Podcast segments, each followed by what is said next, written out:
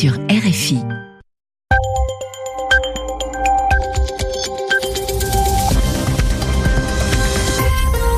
Vous écoutez RFI, il est 22h à Paris, 20h en temps universel. Romain Ozoui. Et c'est l'heure de votre journal en français facile. Bonsoir à tous. Présenté ce soir en compagnie de Mehdi Medeb. Bonsoir Mehdi. Bonsoir Romain, bonsoir à tous. À la une de l'actualité ce soir, le début de la campagne pour le second tour de la présidentielle au Brésil. Il va opposer dans 20 jours Fernando Haddad à Jair Bolsonaro, ce dernier candidat de l'extrême droite et qui a failli être élu dès le premier tour hier soir. Le nouveau message des experts sur le climat, il n'est pas trop tard pour empêcher les effets dévastateurs du réchauffement climatique, mais le GIEC appelle à des transformations profondes et sans précédent. Et puis le prix Nobel d'économie attribué à deux Américains, leurs travaux sont liés justement à la question climatique. Comment parvenir à une croissance sur le long terme? Tout en préservant le bien-être de la population. Le journal. Le journal. En français facile. Au Brésil, le duel annoncé aura donc lieu. Dans 20 jours, le second tour de l'élection présidentielle va opposer Fernando Haddad, le candidat du Parti des travailleurs, à Jair Bolsonaro, le candidat de l'extrême droite. Ce dernier a été tout près de l'emporter dès le premier tour. Il a en effet recueilli hier soir 46% des suffrages, mais rien n'indique qu'il sera élu président le 28 octobre, puisque au Brésil, les indécis sont extrêmement nombreux. Quoi qu'il en soit, sa présence au second tour est un événement, et cela ne semble pas inquiéter les marchés. On fait le point avec Abla Jounaidi. Deux courbes évoluaient en parallèle ces dernières semaines, celle des sondages qui donnaient Jair Bolsonaro favori et celle de la croissance des marchés. La semaine dernière, la bourse de Sao Paulo, la capitale économique du pays, voyait ses titres bondir au lendemain d'un sondage favorable au candidat d'extrême droite. Le réal brésilien reprenait aussi des couleurs face au dollar américain. Jair Bolsonaro l'a avoué pourtant, il ne connaît rien à l'économie, n'a pas de solution, ni contre le chômage croissant, ni contre la pauvreté qui progresse, mais il s'est accompagné d'un conseiller ultra-libéral un ancien banquier formé à l'école de Chicago. Paolo Guedes a concocté un programme résolument libéral avec la privatisation des grands groupes publics, à commencer par Petrobras. Un recul de l'État qui rassure les marchés à défaut de soulever leur enthousiasme. Le véritable favori des investisseurs et du puissant lobby de l'agroalimentaire, c'était le centriste Geraldo Alquim, mis hors jeu depuis des semaines. Dans un scrutin aussi polarisé, les marchés ont donc fait le choix de l'extrême droite, une première depuis le retour de la démocratie, mais un choix par défaut contre la gauche de Fernando Haddad, rendu responsable des dérives économiques de ces dernières décennies au Brésil. Abla Jounaidi. Au Cameroun, le candidat Maurice Kamto annonce sa victoire à la présidentielle. Il s'est exprimé face à la presse cet après-midi à Yaoundé. Et voilà ce qu'il a déclaré. J'ai eu pour mission de tirer le penalty. Je l'ai tiré. Le but a été marqué. Il a utilisé l'image du football car Maurice Kamto était devenu le principal opposant au président sortant, Paul Biya, après le ralliement d'Akeremuna. Il demande justement à Paul Biya d'organiser une passation de pouvoir pacifique. Non, il n'est pas trop tard pour limiter les effets du réchauffement climatique. C'est le message du rapport du GIEC, les experts sur le climat, rapport qui a été rendu public ce lundi, mais rapport dans lequel il est également précisé qu'il va falloir engager des transformations rapides et des transformations sans précédent. Tous les secteurs sont appelés à, à réduire leurs émissions de CO2, dioxyde de carbone, qu'il s'agisse de l'industrie, de l'énergie ou des villes.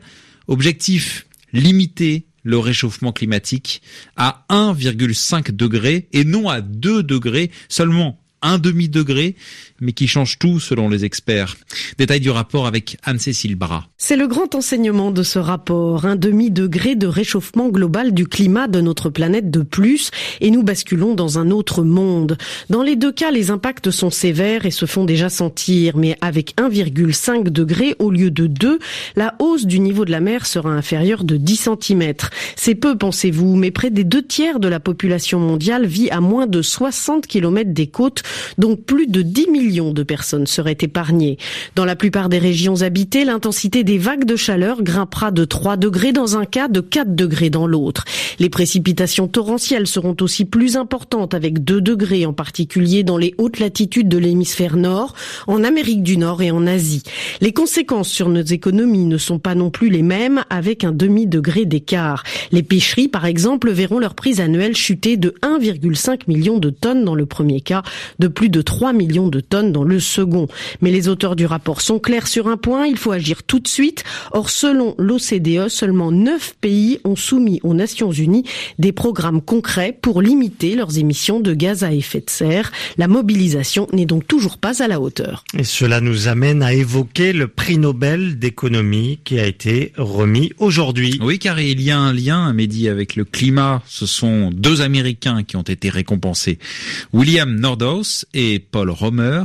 Leurs travaux répondent en effet à un défi actuel comment parvenir à une croissance sur le long terme tout en préservant le bien-être de la population? Détail avec Francine Quentin. L'Académie royale des sciences de Suède a récompensé cette année deux chercheurs dont elle estime que les travaux ont élargi le champ de l'analyse économique, et ce en expliquant comment l'économie de marché, loin de fonctionner en circuit fermé, interagit avec l'environnement et le progrès des connaissances afin de conjuguer croissance durable et bien-être de la population. Le premier nobelisé, William Nordhaus, professeur à Yale, âgé de 77 ans, est connu pour ses recherches sur les conséquences économiques du réchauffement climatique. Le second, Paul Romer, ancien économiste en chef de la Banque mondiale, puis professeur à l'Université de New York, 63 ans, a mis en relief les limites d'une croissance basée sur les seules ressources naturelles, alors qu'une autre ressource, la connaissance, n'est pas seulement abondante, mais selon lui infinie. Le choix de ces deux nobelisés reflète le tournant pris ces dernières années par la science économique, plus ouverte qu'auparavant aux sciences sociales et humaines, avec un net recul des modèles mathématiques et d'un homo economicus totalement abstrait. Francine Quentin. Tout à fait. La France devrait connaître un remaniement gouvernemental dans les prochaines heures. Oui, on parle de remaniement quand le chef du gouvernement modifie son équipe. Alors cette modification est indispensable après la démission du ministre de l'Intérieur Gérard Collomb, mais le remaniement pourrait être plus profond afin de permettre au gouvernement de se relancer dans une période qui est difficile. Et puis une star américaine, Romain, rend public ses opinions politiques. Elle s'appelle Tyler Swift, peut-être que vous ne la connaissez pas, mais Si, si, je la connais. Ah, c'est une star pop qui est âgée de 28 ans, très influente sur Instagram, où elle est suivie par 112 millions d'abonnés. Je la suis. C'est d'ailleurs, alors sur ce réseau social, qu'elle a fait son annonce à l'occasion des élections de mi-mandat au mois de novembre. Taylor Swift votera démocrate. C'est une prise de position qui n'est pas sans risque, Marie Normand.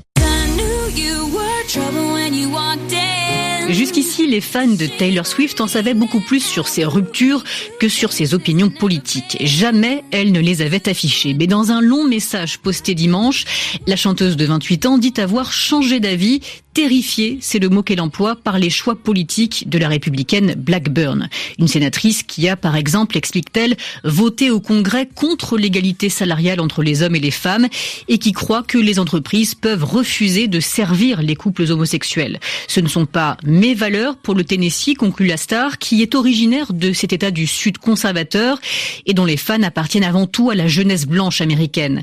Des fans qu'elle invite à s'inscrire sur les listes électorales et à faire entendre leur voix. Cela pourrait sembler anecdotique si Taylor Swift n'était pas une immense star aux États-Unis, 112 millions d'abonnés sur Instagram. Moins de 24 heures après avoir été posté, son message récoltait d'ailleurs plus d'un million trois cent mille j'aime. Une prise de risque qui lui attire néanmoins de nombreuses critiques sur les réseaux sociaux. Et puis en football, un nouveau rassemblement de l'équipe de France avant deux matchs qui sont prévus dans les huit prochains jours. La première échéance, ce sera euh, ce jeudi face à l'Islande. Alors il y a un fossé hein, entre les deux équipes. D'un côté la France, qui est championne du monde, et de l'autre l'Islande, qui a participé cette année en Russie à son premier mondial. Et puis mardi 16 octobre, une affiche de gala France-Allemagne au Stade de France et dans le groupe sélectionné à retenir eh bien des, des revenants comme Dimitri Payet et Mamadou Sakho. Merci d'écouter RFI. Ainsi s'achève ce journal en français facile. Il est 22h. bientôt 10 minutes ici à Paris, 2 heures de moins en temps universel. Merci Mehdi Medeb.